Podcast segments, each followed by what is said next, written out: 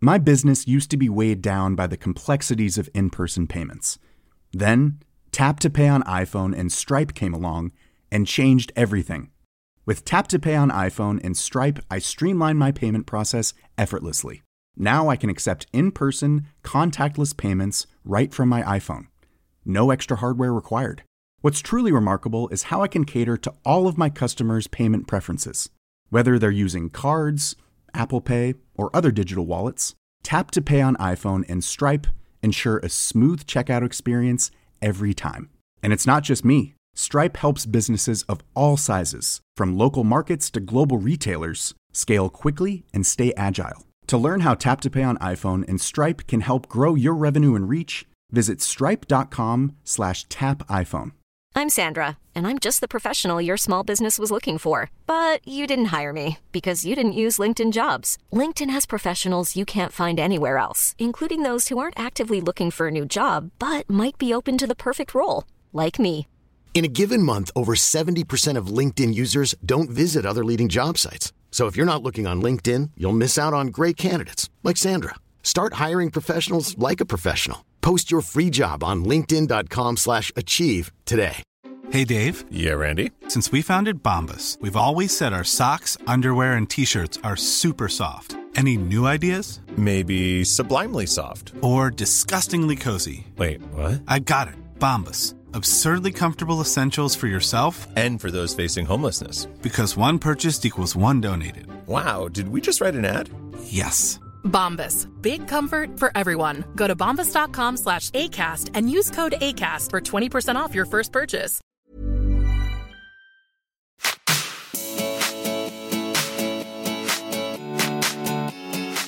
Alla kan ha en idé, men om du inte kan sälja spelar en bra idé ingen roll. Och det kan bli svårt att få företaget att lyfta. Oavsett om du ser dig som en säljare eller inte kommer du någon gång under bolagets resa just behöva sälja. Försäljning ger både klirr i kassan såsom möjligheter att nå nya nivåer. I det här avsnittet av Bara Business fokuserar vi på hur du kan tänka kring försäljning. Från att paketera och prissätta ditt erbjudande till strategier och taktiker för att stänga deals.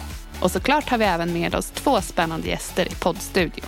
Hej Camilla! Hej Veronica! Kul att vara tillbaka i poddstudion. Mm, det är alltid lite, lika roligt att träffa nya spännande gäster. Mm.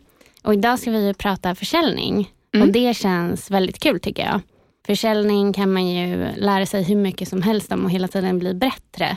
Så det, ja, det ska bli spännande att träffa dagens gäster och eh, det har också varit spännande att eh, grotta ner sig lite i försäljningen för det här avsnittet tycker jag. Man blir lite taggad på att sälja och testa lite knep. Mm. Tror du man någon gång blir fullärd inom det här området? Nej, jag tror att eh, det alltid går att bli bättre och utvärdera sig. Det tycker jag man har hört från duktiga säljare, att de liksom både spelar in sig själva och så för att hela tiden kunna bli bättre. Man måste träna helt enkelt. Mm. Och det är lite kul ändå, när man kan bli bättre hela tiden. Mm. Det, är lite, det blir man lite sporrad av. Det är lite utmaning. Mm. Men på tal om försäljning så har vi ett samarbete med Designtorget just nu. Mm. Eh, vilket känns jättekul. Och jag vet ju att för dig så har Designtorget en speciell betydelse också. Mm. När jag startade mitt eh, första egna företag så hade jag gjort en liten hängare som man kunde hänga upp disktrasor och handdukar i bland annat och massa andra saker. Eh, som heter Pluring. Och eh, min första återförsäljare var faktiskt Designtorget. Jag fick tips av en kompis att man kunde söka dit med sin produkt eller tjänst. Eh, så jag lämnade in en ansökan hos dem och eh, den gick till deras jury. Och eh, typ någon vecka senare så fick jag besked att min eh, pluring var antagen till Designtorget och då började jag sälja i deras butiker. Så man kan säga att det var lite starten på, på min försäljning och min karriär som entreprenör och företagare. Att jag kom in där. Och den där liksom första återförsäljaren eller första kunden som tror på en är ju så himla viktig för att man ska fortsätta driva vidare kanske. Eller man behöver de där eh, som tror på en i början, eller hur? Ja, verkligen. Och sen så att man också kan det, det är så himla cool känsla att kunna berätta för folk att ja, men du kan köpa den här. Gå till Designtorget så hittar du den i deras butik. Eh, och det var också så här cool känsla för det första. Men sen också ger det ju såklart trovärdighet till produkten och mig som företagare att komma in på en lite större återförsäljare. Precis. Och nu är det ju så himla bra för att Designtorget kommer ju ha en Open Application i augusti, den 20 augusti. Där de i samband med Stockholm Summer Design Week eh, då ger vem som helst egentligen möjlighet att ansöka med sin produkt till eh, deras jury. Eh, och det här kommer ju vara då den 20 augusti och det som man då kommer och ansöker och träffar en jury och där vet jag att bland annat du ska sitta med. Jajamän, det ska bli superkul att se alla produkter som kommer söka. Kanske kommer bli ett väldigt tufft eh, val att välja en. Ja, absolut. Och kanske hittar man nästa pluring där, man vet aldrig. Det kan man hoppas. Och då, det vinnande bidraget får till och med ett marknadspaket på 50 000 kronor också. Och det är, alla produkter som kommer in på Designtorget får ju inte eh, ett marknadspaket till 50 000, men det får just den här produkten. Så det innebär att man bland annat kommer få en försäljningsyta i deras butiker och online under sex månader. Man får en influencerkampanj, ett nyhetsbrev och massa annat. Det är ju supercoolt. Alltså ett jättebra första steg när man ska lansera sin produkt. Precis, precis det man behöver när man är ny. Eh, men vi, man får kika in på vår Instagram så kommer vi att eh, berätta mer om den här dagen. Vi kommer också ha ett event en vecka innan för vår Members Club där man också kan få lite tips och tricks hur man får in sin produkt på Designtorget. Det är superbra. Då kan man eh, få lite tips precis innan så man kanske gör en bättre ansökan än alla andra. Och det är ju coolt. Eller hur? Har man större chans kanske. Ja. Men nu tycker jag vi tar in dagens gäster och börjar snacka ännu mer försäljning. Det gör vi. Idag kommer vi att träffa Malin Ledin och Josefin Graf Nordlander, grundare till PR-byrån Graf Ledin. Med en affärsmodell som bygger på att få andra företag att köpa tjänster är såklart försäljning A och O för att Malin och Josefin ska få bolaget att gå runt. Hur tänkte de när de satte ihop sitt utbud av tjänster och hur visste de egentligen vilket pris de kunde ta? Idag arbetar Graf Ledin PR med bland annat de trendiga varumärkena Kaja Cosmetics och Norr Company. Vi undrar vad Malin och Josefins vassaste knep är för att få kunder som dessa på kroken. Och som en PR-byrå bland många andra gäller det att sticka ut. Men hur mycket idéer vågar man ge bort och locka kunden med innan en deal är stängd? Hej Malin och Josefin, så kul att ni kom hit till poddstudion idag, att vi får träffa er. Varmt välkomna. Tusen tack. tack. För de som inte har koll på er sedan innan, eh, vilka är ni och vad driver ni för företag? Mitt namn är Malin. Och jag heter Josefin och vi driver Graf Ledin PR Agency. Och det är en byrå för PR, sociala medier och events, främst inom beauty och lifestyle. Och eh, hur länge, när startade ni den? Eh, vi startade i slutet på augusti förra året. Så vi är relativt nystartade men det har hänt ganska mycket sedan dess. Och hur kom det sig att ni startade ert företag? Ja, det började med att vi känner varandra via vår tidigare anställning. Så vi var anställda och jobbade som ett PR-team, liksom inhouse. Um, sen så kände väl vi att vi var dags att röra på oss. Um, och då kände vi att vi ville verkligen inte kasta bort den, den teambildningen som vi hade. Um, så vi kände väl att uh, vi sökte lite jobb liksom var mm. för sig. Men vi kände att vi ville röra oss. Men uh, det landade i att vi fick en idé som vi jobbade på i nästan ett år mm. innan vi tog steget och startade.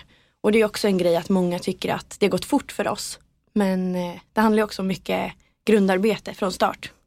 Verkligen, så för oss var det väldigt viktigt att vi skulle kunna börja jobba direkt. Ehm, så att man inte först måste ha hela den här startprocessen utan att vi kunde verkligen köra igång och börja jobba med kunder på en gång.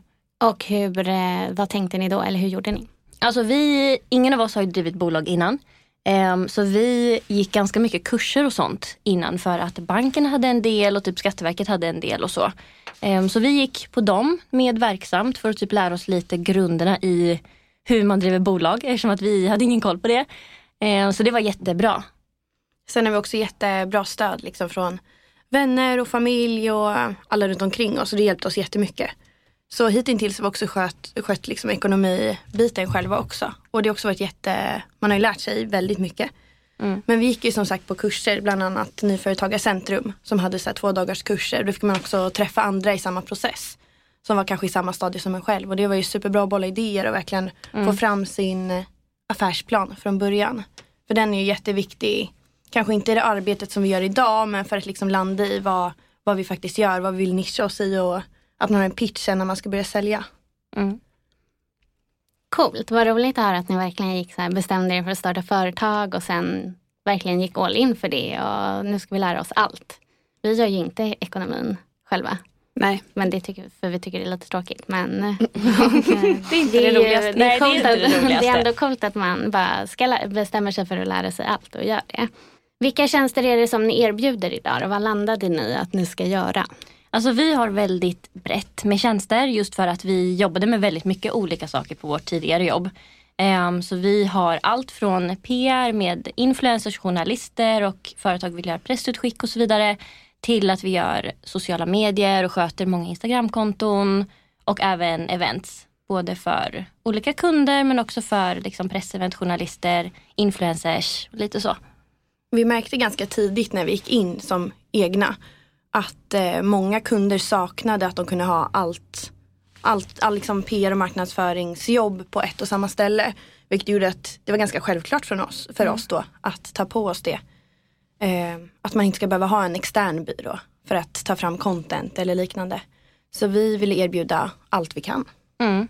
Har, ni, eh, har det blivit att ni liksom fått ta bort några tjänster för ni bara det här funkar inte eller är det fortfarande att ni satsar på att lösa allt som kunden har? Vi tänkte ju i början att vi skulle göra lite mer eh, filmproduktion, liksom, kanske content just för Instagram och sånt. Men vi märkte väl att det tog lite för mycket tid så nu har vi bara det för en av våra kunder. Mm. Eh, just filmredigering och sånt. Precis. Kunde ni allt det här innan eller har ni fått lära er på vägen också? Alltså nej, jag kunde ganska mycket om videoredigering och hela den biten för att jag hade en YouTube-kanal väldigt länge när jag var yngre. Ehm, så jag kunde väldigt mycket sånt och sen pluggade jag i tre år på universitetet. Grafisk design och kommunikation.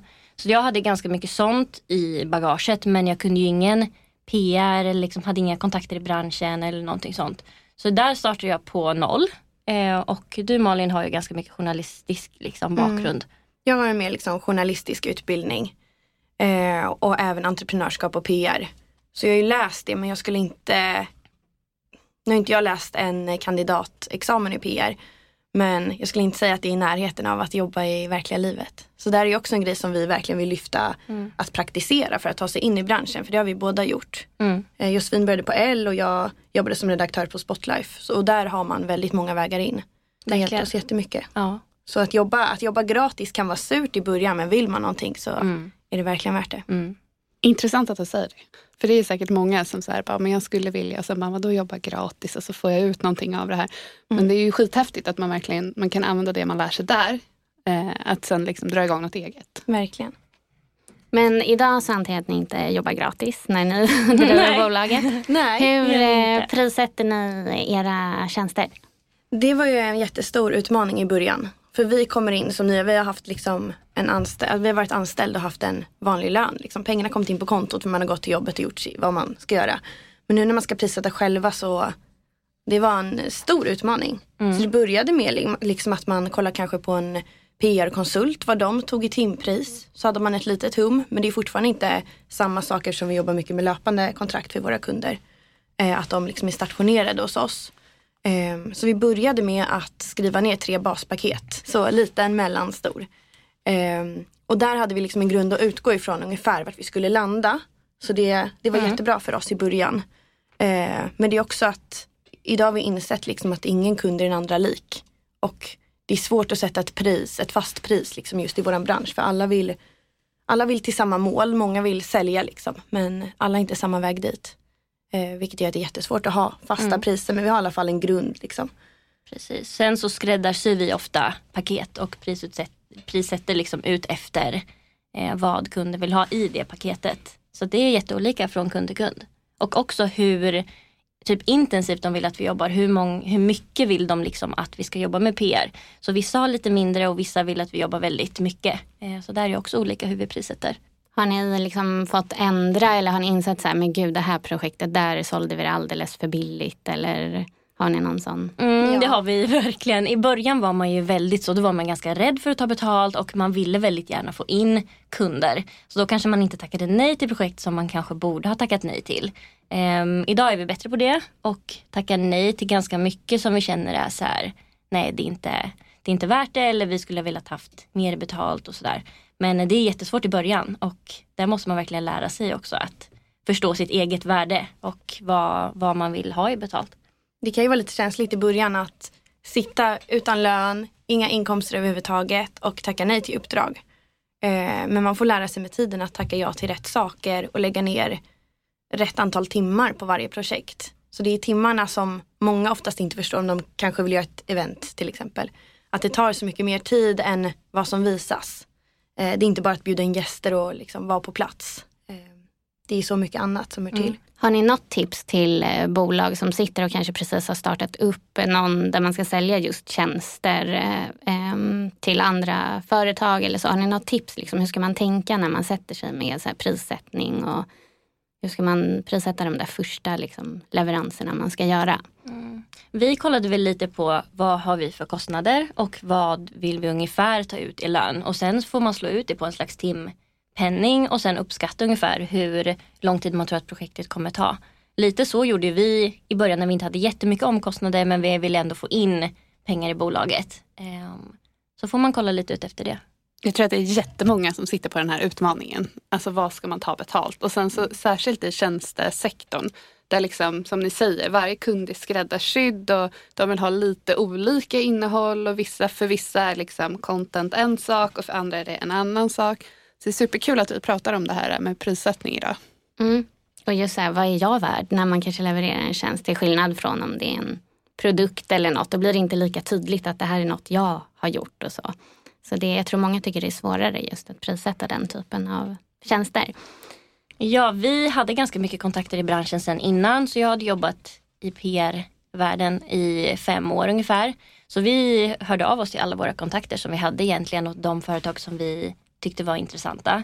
Ehm, tog massa möten och sen till slut landade vi i en kund i början. Så de körde vi igång med direkt när vi lanserade. Vilket var jätteskönt. Då hade man i alla fall någon liten inkomstkälla i mm. början. Mm.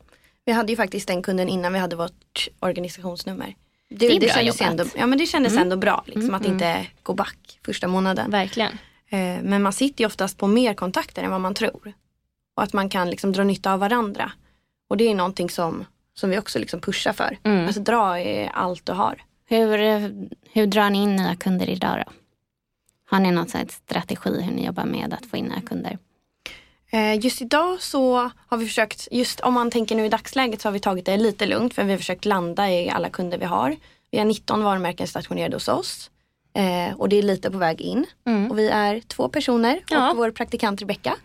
Eh, så vi har försökt att bara landa i det just nu. Men eh, nu är vi liksom redo att ta oss an nya kunder. Och eh, det är väl liksom, det går lite som, vad ska man säga? Det kommer automatiskt. Vi är väldigt bra på att pitcha in oss själva tror jag. Mm. För vi vet vad vi står för. Vi har en tydlig nisch. Vi är väldigt nischade inom lifestyle och beauty. Som, där vi liksom är väldigt starka. Eh, så jag tror att, att tro på sin idé, träffa kunden och liksom skapa ett förtroende på så vis. Jag tror att det är jätteviktigt. Verkligen. Jag tror också att det är viktigt att ha en sjukt bra pitch så att man känner själv att det här skulle jag vilja köpa om någon berättar det här för mig. Um, så jag tror att där är vi väldigt starka just för att vi har dragit den här pitchen ganska många gånger. Um, så det gäller att bara öva på det och träffa så mycket folk man kan egentligen. Kanske det första mötet går inte alltid bäst. Um, så man lär ju sig också. Och man blir bättre och bättre för varje gång. Ni har 19 varumärken hos er idag. Yes. Eh, tror ni att det påverkar också vilka varumärken ni har hos er, vilka nya kunder som kommer? Kan det vara så att de ser att det där varumärket är lite coolt, vi vill vara som dem. Vad jobbar de med? De jobbar med med mm. er. Mm. Mm. Så tror jag absolut att det är. Ja, eh, vi har väldigt många varumärken som drar varandra och just nu när vi har börjat få in ganska stora varumärken så blir det också att man får lite mer tyngd i bolaget och att andra kunder då vågar också ansluta sig. Enklare än om man har lite mindre kända varumärken. Mm. Det har inte alltid heller varit lätt liksom att vi är två unga tjejer. Eh, det har varit mycket också att man har mejlkontakt, vi ses på ett möte och sen mitten på mötet frågar de, ursäkta hur gamla är ni egentligen? Så det har varit en typisk fråga som jag ändå stött på. För att jag är 23 mm. och eh, Josefina är 26. Eh, vilket gör att vi har bara liksom oss själva att ta hand om. Vilket vi kände så här, antingen gör vi det nu eller så gör vi det efter man har liksom skaffat barn och hus och allt det där. Och det är lång tid kvar. Ja, så kände vi kör på, vi kör på en gång. De här 19 varumärkena som ni ändå har fått in då, hur, hur fick ni in dem? Var det att ni gick på bara massa möten eller ja, hur många möten gick ni på? och Hur många eh, tackade ni? Liksom? Ja, alltså många av de kunder vi har nu är många som har hört av sig till oss. Eh, för att nu på senare tid så är det många som hör av sig och vill bli kund. Så våra nyaste kunder har hittat oss på Instagram eller via kontakter eller blivit rekommenderade eller sådär. Eh, men sen de kunderna som vi haft med längre har ju byggt på de kontakter som vi hade tidigare i branschen. Eh, och att vi har kommit vidare med dem liksom. Eh, och byggt på vår portfolio med nya Mm. varumärken. Men rent statistiskt så tror jag att vi har fått de flesta kunderna vi har, vi har liksom eftersträvat. Ja, faktiskt. Eh, Snyggt. ja, Riktigt tack. snyggt. Mm, tack. Hörrni, är det något av de här varumärkena som är liksom wow, vi fick det? Har ni har fått någon känsla för det? Bara, det här är bra, det här är kul att få jobba med, det här kan ge oss liksom nästa steg i bolaget. Ja, men jag måste väl ändå säga Kaja Cosmetics. Mm. Det är väl ändå en stor del till att vi Verkligen. är där vi är idag. Eh, verkligen, det är jätteroligt varumärke att få jobba med. Det är något helt nytt på svenska marknaden. Mm. Eh, och det har gett oss jättemycket så vi är väldigt tacksamma Mm. över Och- just den kunden. Ola Plex var också en sån kund.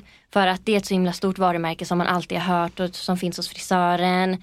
Och sådär. Så det är också ett av mina egna så här, favoritvarumärken. Så får jag säga yes vad kul när vi landade eh, den distributören. För de har väldigt mycket fina hårmärken som jag har tyckt om väldigt länge och velat ha under, under oss. Liksom. Eh, så det är också kul. Och det har också varit ett mål att som liksom vara inriktade på beauty, att man har varje segment. Att vi har till exempel Mavala för naglar och, och Olaplex för hår. Vi har Kaja på smink. Precis, Ardell, fransar och smink. Ja. Eh, Så vi har ändå väldigt mycket olika.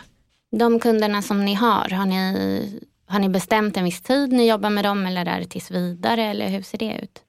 Eh, vi skriver alltid kontrakt på minst sex månader. Eller ja, oftast. Mm, Jo men det gör vi. mm, Eh, och sen är de ju tills vidare. Eh, så man brukar köra kanske ett halvår på test och känna efter och utvärdera och allting. Och vi är väldigt noggranna med rapporter. För det har också liksom saknats i branschen. En anledning till att många kunder har velat röra på sig. Att de inte får tillräckligt mycket statistik och rapporter. Så vi följer alltid upp med rapporter månadsvis. Eh, och på så sätt har man ju väldigt så här, bra dialog med kunden. Och vårt mål är att alltid vara fa- en familjär byrå. Eh, många kan ju tycka att försäljning är lite knepigt och man kanske inte är helt bekväm i att eh, boka möten och den här säljpitchen och så. Vad är liksom era bästa knep? Ni nämnde bland annat att det är viktigt att ha en pitch som man verkligen övar och kan. Men har ni några andra knep just när det kommer till försäljning och dra in kunder? Alltså mycket för mig tror jag som jag typ alltid haft med mig är att ett nej inte alltid är ett nej. Eh, ett nej kan vara att de är på dåligt humör eller de har inte tid eller de är stressade.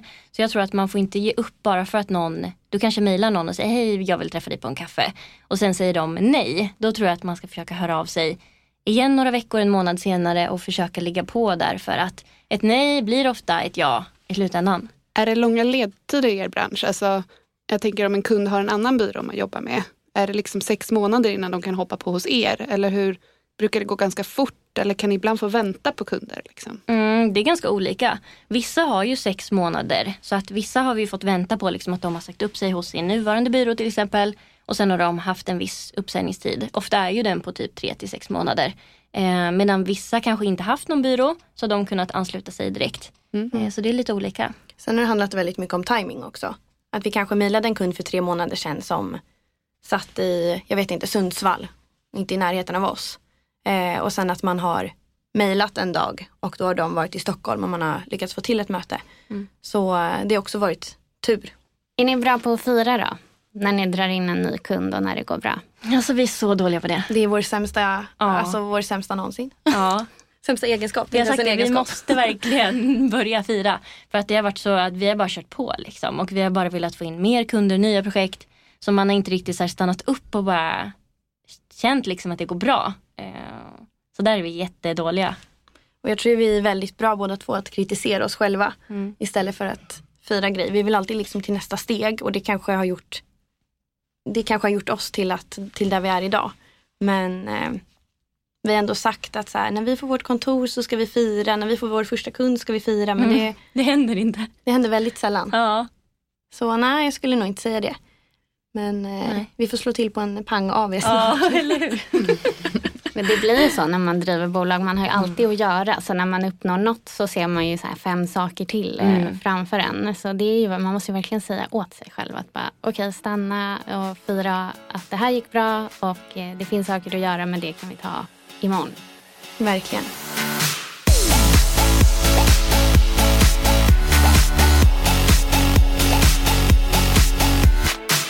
Vi har ju en del i Bara Business som vi kallar Svettiga sanningen. Eh, kan inte ni berätta om ett misslyckande som ni har gjort medan ni drivit eh, ert bolag och vad ni har lärt er av det? Eh, vi skulle säga att en typisk grej som jag tror är ganska vanligt för nystartade bolag är att man tar ut en vinst i förväg. Eh, och det är någonting vi verkligen har lärt oss av. Att eh, en kund kanske säger att Nej, men vi, vi signar idag och skickar över kontraktet. Men så händer det någonting däremellan. Så där har vi liksom tagit ut vinsten lite, lite i Mm. förskott. Eh, och det har vi ju verkligen lärt oss av. Eh, så det kan ju vara en sak att komma ihåg att ingenting är liksom klart förrän det är nedskrivet på papper. Ni, känner ni er liksom trygga idag med att ni ändå har kunder framåt? Jag tänker så här, eller hur långt i förväg kan man planera? Liksom, kan ni an, planera? Ni har ändå 19 varumärken, det låter jättemycket. Eh, och så. Vågar ni, när vågar ni anställa? Eller liksom, hur långt i förväg eh, har ni koll på att pengar kommer in i bolaget? Mm, just eftersom att vi ofta signar sex månaders eh, uppdrag eh, så vet vi ofta sex månader hur det kommer se ut framöver och vissa vet vi kommer liksom fortlöpa ännu längre. Ehm, så där kollar vi väl ganska mycket nu på hur det kommer se ut i vinter. Det är så här, kommer vi kunna ta in några nya kunder till vintern? Kommer vi kunna anställa? Så ungefär sex månader eh, framåt tittar vi ganska mycket. Ehm, ja. Det låter väldigt skönt att ha en så här sex månaders eh, Mm. period. Jag, kände också Och- det. Att, Mm. eh, även om det skulle ha stressat dig. Ja. För Veronica hon ringde mig i panik en dag och bara Jag har bara likviditetsbudget för ett helt år framåt. Och jag bara ja, och jag Tror fick panik för jag trodde det var kaos. Men det var ju ingen fara. Nej, vi kanske ska dra ner till sex månader. Eller hur? Nej men det har varit ganska lagom för oss. Ehm, för då hinner man också få in kanske lite nya kunder om de har uppsägningstid och så. Så det brukar vara ganska lagom. Det är också ganska smart att just signa med kunder i sex månader. För vi har ju kunder som vi jobbar med betydligt kortare och då blir det också lite sådär hattigt och man Mm. vet inte, okej hoppar de av om en månad eller inte. Ja. Eh, så det är också en, ja, en trygghet. Eh, Verkligen. Och sen tror jag att ett tips från oss är att ha en jurist från början som skriver ett bra avtal. För att eh, där fick vi lite hjälp liksom, för att vi känner. Vi Mm. har eh, personer nära oss som är jurister. Eh, men det är också någonting som kanske har varit fel i kontraktet som vi ser nu. Eller eh, kanske att uppsägningstiden här var väldigt kort och förlängs det här verkligen med rätt antal månader. Mm. Så att ha en jurist i början det kan vara värt de pengarna att, att skriva liksom ett standardkontrakt som man har till varje kund som man sen kan liksom utforma lite på nytt och så. jag tänker att det kan ju också ge ett ganska proffsigt intryck mot kunden. Att man så här, har Absolut. Verkligen. avtal och Verkligen. gör det ordentligt. Ja, och där kanske inte Google är det bästa. Nej, det upptäckte vi. ja. Men ni jobbar ju ändå med, någonstans så säljer ni lite så här kanske er kreativitet och att ni hittar på en viss typ av events eller en viss typ av initiativ. Hur mycket vågar man liksom pitcha in till kunder innan de har köpt någonting? För det kan vi tycka är svårt. Så här, hur mycket idéer vill vi berätta innan de, vi faktiskt vet att de kommer göra något med oss? Så Hur de mycket inte- vågar man säga? Så de inte tar vår idé och går till någon annan som är billigare. Mm. Här kan vi väl också säga inflika att här har vi också gjort ett misslyckande. Ja. Att eh, det har hänt att eh, vi pitchade en sak och sen så gjorde de det liksom på egen hand utan oss. Mm. Eh, med hela vår pitch. Det har hänt oss också. Ja, det är jättetråkigt. Så efter det lärde vi oss också att berätta idéer men med en viss försiktighet. Ja. Som PR-byrå kan man väl dels kan man väl sälja till någon att man kontaktar ett bolag och bara vi skulle vilja jobba med ert varumärke.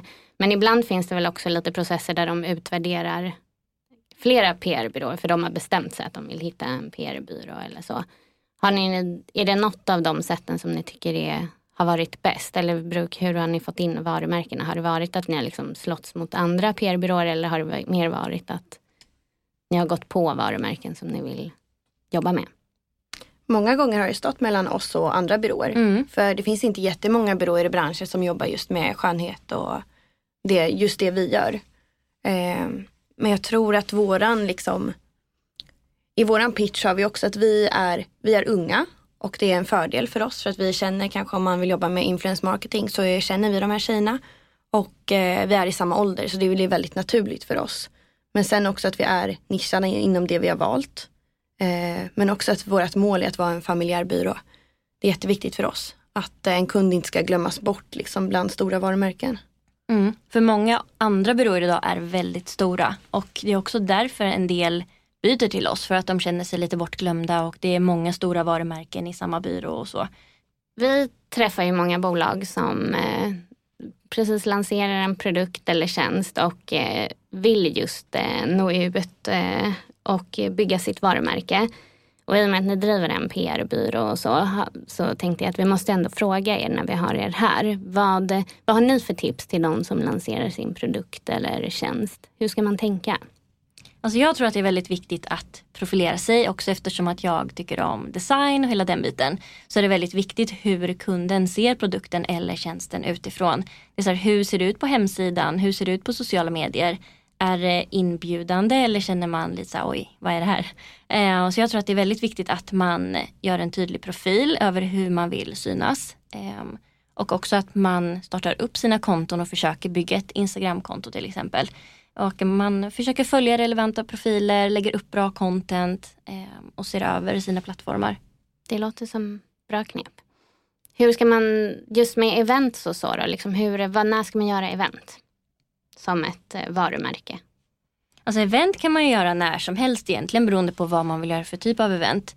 Ett pressevent just för, om man tänker för journalister så behöver det vara en nyhet. Så om du har en ny tjänst eller en ny produkt som du vill nå ut med så kan man då bjuda in journalister för ett pressevent.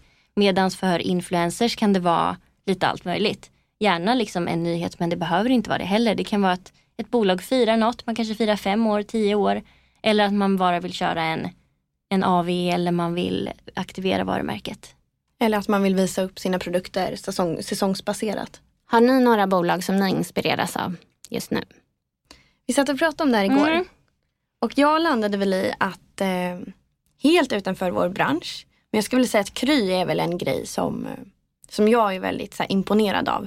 Hur man kan eh, använda liksom, digitaliseringen till att utnyttja det liksom, i sjukvården. Det är väldigt eh, häftigt tycker jag att eh, vi svenskar också har köpt den idén, många av oss i alla fall. Eh, så det tycker jag är väldigt inspirerande. Mm. Även fast det är utanför vår mm. vår bransch. Verkligen. Och ett bolag som jag gillar är Deodoc. Just för att jag tycker att de har en väldigt liksom nischade produkter. Just för att det är intimvård som oftast ser skittrist ut. Eh, och de har väldigt snygga produkter och är väldigt framåt. Eh, jobbar liksom mycket med influence marketing och de syns liksom. Eh, De har ju varit gäster i podden. Ja, mm. jättekul. Mm. Vad har ni på gång just nu då? Förutom kanske lite semester här snart. ja, vi hoppades ju på att få lite semester ja. men nu blir det lite event, eventsommar istället. Men det, ja. det ska bli jätteroligt också. Verkligen. Eh, vi har några nya varumärken på gång in som vi snart ska släppa. Mm. Eh, och sen har vi också lite förändringar som kommer ske. Så vi kommer, vi kommer hålla på den lite. Ja. Eh, ja. Precis, nej, men det händer ganska mycket nu. Ehm, dels all liksom sommar och höstplanering inför alla kunder. Eh, det är mycket som ska ut innan alla går på semester och vi, vi jobbar på. Det blev inte jättemycket semester i år men det är ingen fara. Eh, så det är rätt så mycket, lite event, eh, lite blandat.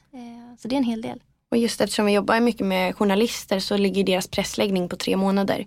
Så just nu är vi på senhösten i, i huvudet. Mm. Så när vi är tillbaka så börjar jul, julplaneringarna. Precis. Då kommer alla julprodukter. Man blir ganska framåt i tiden på något sätt. Så ja. även om det är sommar nu så känns det för oss som att det börjar bli höst och vinter. Ja, vi hade ju sommar i, i våras liksom. Ja. Ändå skönt att få sommar lite tidigare. Ja, den är skön. Vintern känns sådär. Men när det kommer sommarprodukter i januari, det är ganska skönt. Ja, ja vad härligt. Hörrni, ett jättestort tack för att ni kom hit till podden idag. Det var superroligt att träffa er och jag tror att det kommer gå skitbra för er byrå. Tusen tack snälla.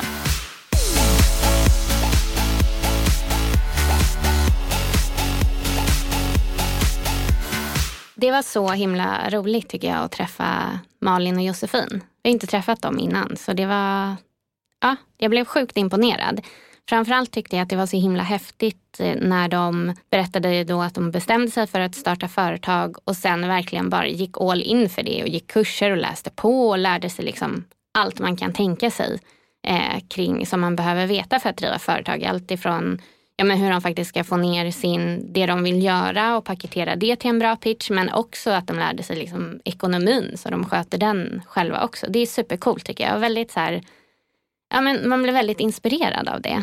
Mm, jag håller med dig. Alltså, de var, det var riktigt härliga tjejer att träffa. Det jag tar med mig från vårt samtal är eh, deras tips om att ha en bra säljpitch och kunna den som ett rinnande vatten. Om inte annat så lär man sig den när man har kört den tillräckligt många gånger. Och att första mötet kanske inte blir bra eh, och det, kan, det får vara okej. Ja, och sen att ett nej inte alltid är ett nej utan att man ska försöka igen. Och sen också prissättning, det är klurigt. Eh, men de gav en del tips. Och det var att dels att man kan använda sig av paket Eh, och sen så tycker jag också att det var bra att de sa att man skulle skriva lite längre kontrakt så man har lite mer framförhållning i sitt arbete än liksom bara två dagar framåt. Ja, och vi har ju svurit lite över att eh, när vi går och presenterar förslag vad man kan göra med kunder och när någon sen snor idén och kör med någon annan. Jag tyckte det var ganska skönt att höra att fler har varit med om det. Eh, och eh, ja, kanske måste man ändå fortsätta våga vara kreativ och visa på sin kreativitet och sina idéer på säljmöten för att till slut eh, vinna en kund också. Men det var lite skönt att höra att eh, fler faktiskt har det här problemet eh, och ja, att man blir kopierad. Mm.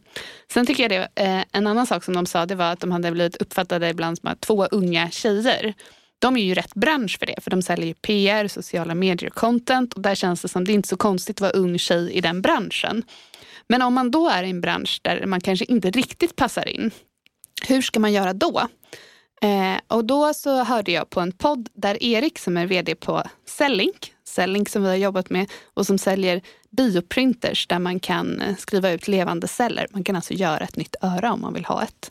Eh, och han sa att eh, när han går på säljmöten så brukar han alltid ha med sig en expert som kan svara på alla frågor och liksom mer i detalj på kanske hur det fungerar eftersom han själv inte sitter på den kunskapen. Och det där är också ett superbra tips. Jag brukar också prata om det ofta. Att man ska försöka ta med sig någon som kanske kan ge lite tyngd och trovärdighet om man är i en bransch där man kanske behöver ha det med sig. Eh, för då kan säljjobbet bli lite lättare. Och vi har ju även kollat på lite annan inspiration från hur andra företag jobbar med försäljning om man tänker just inte bara att gå på säljmöten eller ringa eller mejla. Eh, och det var ett jättebra exempel det där med att ta med någon på möten som har, ger en trovärdighet. Eh, ett annat sätt är att man kan skapa olika typer av event där man bjuder in kunder eller potentiella kunder. Jag var på ett sånt event där en byrå bjöd in och eh, de jobbar i vanliga fall mycket med Facebook och Instagram så de bjöd in till ett event där de helt enkelt eh, berättade om hur man lyckas på sociala medier. Och det här är väl något som alla vill veta. Eh, och på den här frukostföreläsningen så delade de med sig av lite tips. De gav fakta och statistik kring Facebook och Instagram. De gav tips på hur man kunde skapa enkelt content, tips på jag tror det var allt ifrån appar till hur man kan eh, ta bra bilder. Eh, så man kände att man fick ut väldigt mycket av att gå och de gav bort väldigt mycket kunskap gratis. Men för dem var ju det ett sätt att visa på vad de faktiskt kan. Och eh, säkert att om man sen skulle behöva ta hjälp av en byrå hade man ju det hade legat närmare till hands att ta kontakt med dem. De blir lite top of mind. Och jag tänker att det här är en del, ett eh, sätt att göra en viss typ av kunskapsdelning med eh, kunder. Och kan man inte göra events eller man inte känner att man har tid så kan man ju eh, också jobba med blogg eller nyhetsrep på något sätt där du berättar lite av det du kan så att du ger kunderna en liten förkik. Liksom. En liten sneak peek. Precis. Jag tänker också ett annat tips som jag tror är så himla viktigt för jag tycker vi träffar mycket bolag där man jobbar med sin idé och sen ska man börja sälja och så är det lite jobbigt och så tänker man att allt löser sig om jag tar in en säljare eller någon som kan sälja. Och det är klart att man måste så småningom bygga upp säljteam om man har en sån typ av produkt eller tjänst som ska säljas. Men jag tycker att det är så himla viktigt att grundaren fortsätter vara engagerad i försäljningen. Och det minns jag för jag såg dokumentären om Ingvar Kamprad som sändes eh, för ett tag sedan.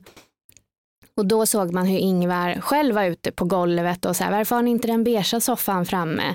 Och de i butiken är så här, ja nej men vi tänkte att det blev bra med röd och blå. Och då säger han så här, om ni inte vill sälja så har ni skyltat jävligt bra, men om ni vill sälja så eh, borde ni ta fram den beiga soffan. Och där tycker jag lite visa på att grundarens engagemang är väldigt viktigt för att också bygga en kanske viss typ av kultur i bolaget kring försäljning. Att man förstår att det är viktigt. Och det är oavsett om du är Ikea eller en PR-byrå, att liksom som grundare så måste du fortsätta visa på lite go och vara engagerad i säljet. Jag tror du har så rätt i det. Man kan ju också jobba med kalla samtal. Det är lite klurigt eh, och kan vara lite eh, svårt att göra. Och man använder väl sig idag kanske mer av liksom mejl, konversation och sociala medier. Eh, vi kollade ju på eh, ett av världens ledande CRM-system, HubSpot. De har släppt en undersökning kring det här. Ehm, och ehm, där visar det till exempel att bara 24 procent av alla mejl som är säljmejl öppnas och 48 procent av alla mejl man får på en dag delitas. Eh, och det är ganska spännande tycker jag. För att man, man, det är svårt med kalla samtal. Och där hörde vi på Malin och Josefin att de hade verkligen inventerat hela sitt kontaktnät för att liksom göra den första säljrundan. Det kanske är lite mer eh, lönsamt att börja i den änden. Att liksom titta runt omkring sig. Vilka har jag i mitt nätverk? Vilka kan jag prova att sälja till? Mm. Men sen måste man ju till slut också gå på andra. Men då ska man ju veta att just det gäller verkligen att ligga på eh, och följa upp upp. Eh, just om man tänker på att bara 24 procent av alla säljmejl öppnas så kanske inte första öppnas men till slut kanske man då lyckas vara en av de här 24 procenten som öppnas. Sen är det ju också på i den här eh, blogginlägget som vi läste från HubSpot så berättade man ju också att det är jätteviktigt liksom hur långa mejlen är. Att det, liksom, den absolut bästa längden är mellan 50 till 125 ord. Och det är ungefär ett liksom stycke på fem rader. Så det är ganska kort man ska fatta sig för att dels berätta vem man är och vad man gör och vad man kan hjälpa kunden med. Eh, det, de nämnde också att så här, har du en till tre frågor i mejlet så är det 50 procent större sannolikhet att du får svar än om du inte har med någon fråga. Så man ska alltid ställa eh, frågor. Eh, så ja, men det finns mycket att eh, lära kring sälj. Och det känns som att det är oändligt. Eh, och någonstans gäller det bara att gå ut och testa. Och alltid ha med sig den där meningen i bakhuvudet. Ett nej är inte ett nej. Det var så himla roligt att träffa Malin och Josefin och få intervjua dem i podden idag. Hoppas ni kommer, att ni har gillat avsnittet lika mycket som vi gillade att träffa dem. Det här är ju faktiskt säsongens sista avsnitt från Bara Business. Vi kommer tillbaka i höst med en ny säsong. Och det ser vi supermycket fram emot. Tills dess så kan ni följa oss i sociala medier på A Startup Story, vårt Instagramkonto. Ni kan också bli medlemmar i vår Members Club som ni hittar på astartupstory.se om ni vill vara en del av vårt coola community. Och eh, ja, har vi något mer vi vill säga? Som Jag tänker att om man har något önskemål till nästa säsong så kan man ju mejla på hej med y eh, at. Och där kan man tipsa om både om gäster och om teman som ni tycker att vi borde ta upp i podden. Superkul, önskar er alla en riktigt härlig sommar så hörs vi i höst. Ciao! Ciao, ciao!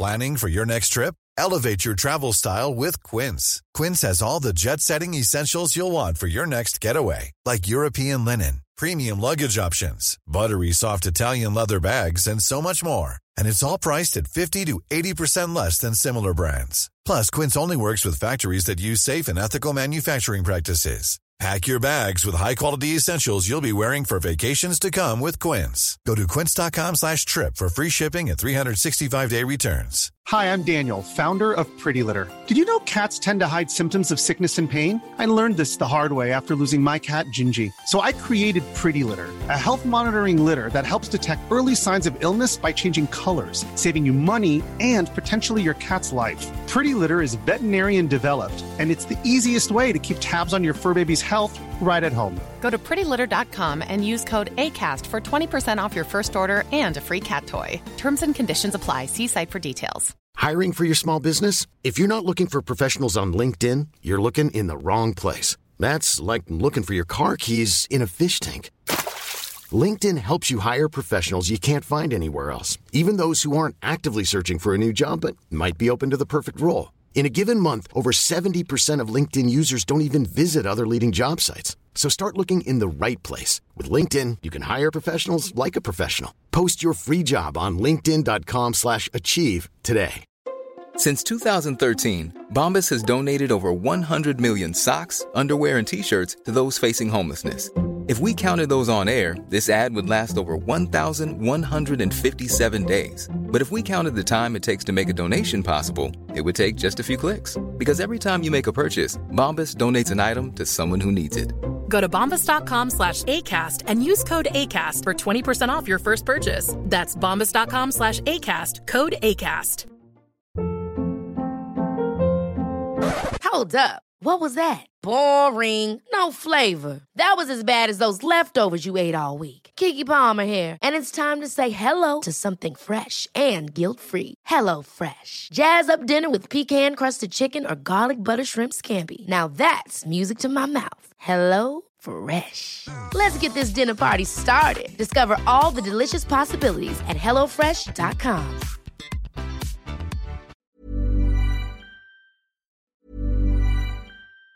Even on a budget, quality is non-negotiable. That's why Quince is the place to score high-end essentials at 50 to 80% less than similar brands. Get your hands on buttery soft cashmere sweaters from just 60 bucks, Italian leather jackets, and so much more.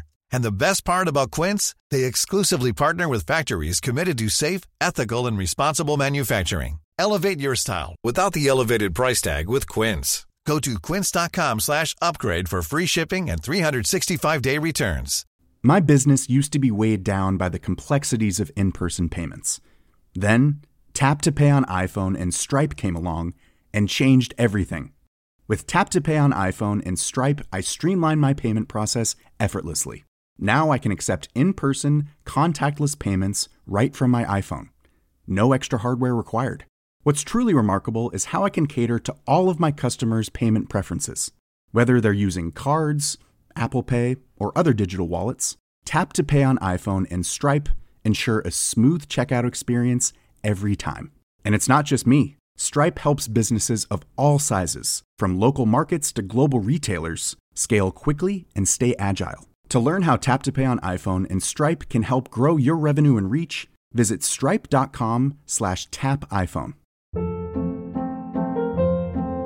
Hold up. What was that? Boring. No flavor. That was as bad as those leftovers you ate all week. Kiki Palmer here, and it's time to say hello to something fresh and guilt-free. Hello Fresh. Jazz up dinner with pecan-crusted chicken or garlic butter shrimp scampi. Now that's music to my mouth. Hello Fresh. Let's get this dinner party started. Discover all the delicious possibilities at hellofresh.com.